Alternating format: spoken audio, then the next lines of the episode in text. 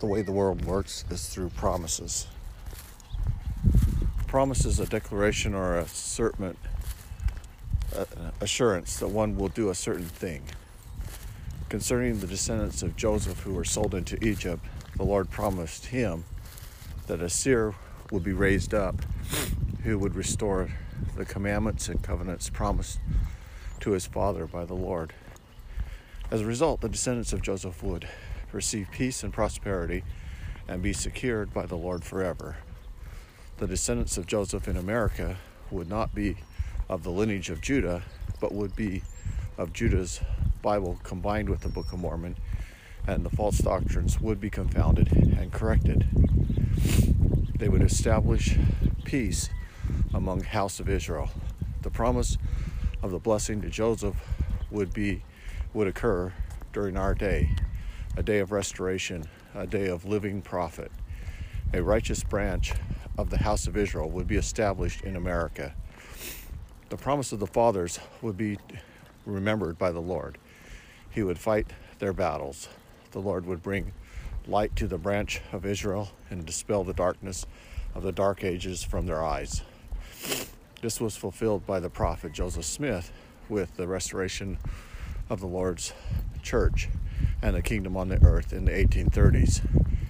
He was a seer and he benefited from all the prophecies of the Book of Mormon for those named Joseph down through time, specifically on the American continent. America is originally the birthright of, uh, not birthright, but originally Manasseh, the tribe of Manasseh. In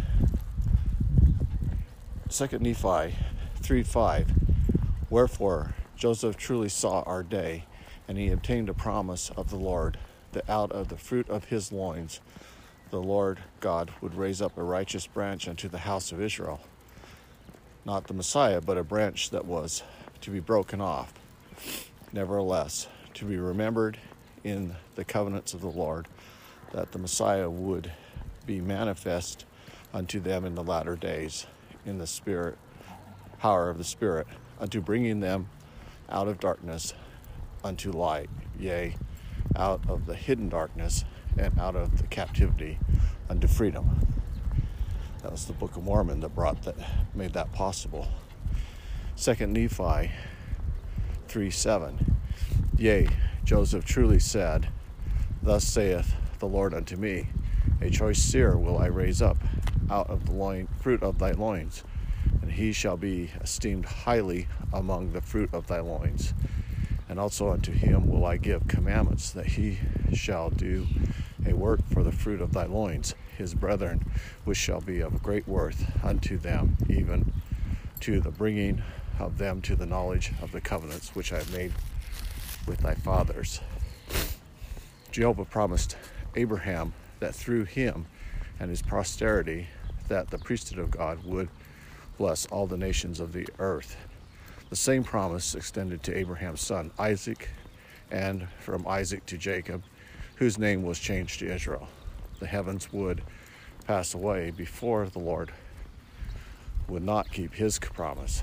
It is difficult to grasp the integrity of the Lord when he promised Abraham that all nations would be blessed because of him.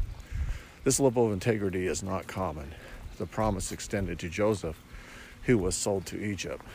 Joseph prospered in any condition because God was with him, even in the prisons from the false charges made by Potiphar's wife of several wrongdoings. He was given charge of all the prisoners. With God, nothing is impossible. The promise to Joseph and his righteous descendants of the restored covenant of the fathers was security in the land of America forever. The righteous need not fear their complete destruction because they can be assured in an era of megaton hydrogen weapons of mass destruction, they will be preserved because of the promise given to Joseph by the Lord. Promises are the way business get the work done. They promise other businessmen certain levels of support, functionality, or features of in their business service in return for payment. The integrity between the businessmen allows them to make promises for delivery. Businesses operate on the promise of the future. In short, the pattern of promise and one keeping of God's commandments and covenants results in peace, prosperity, and safety according to the power and justice of God. In business, we should strive to keep our promises and we should strive to bring value to others.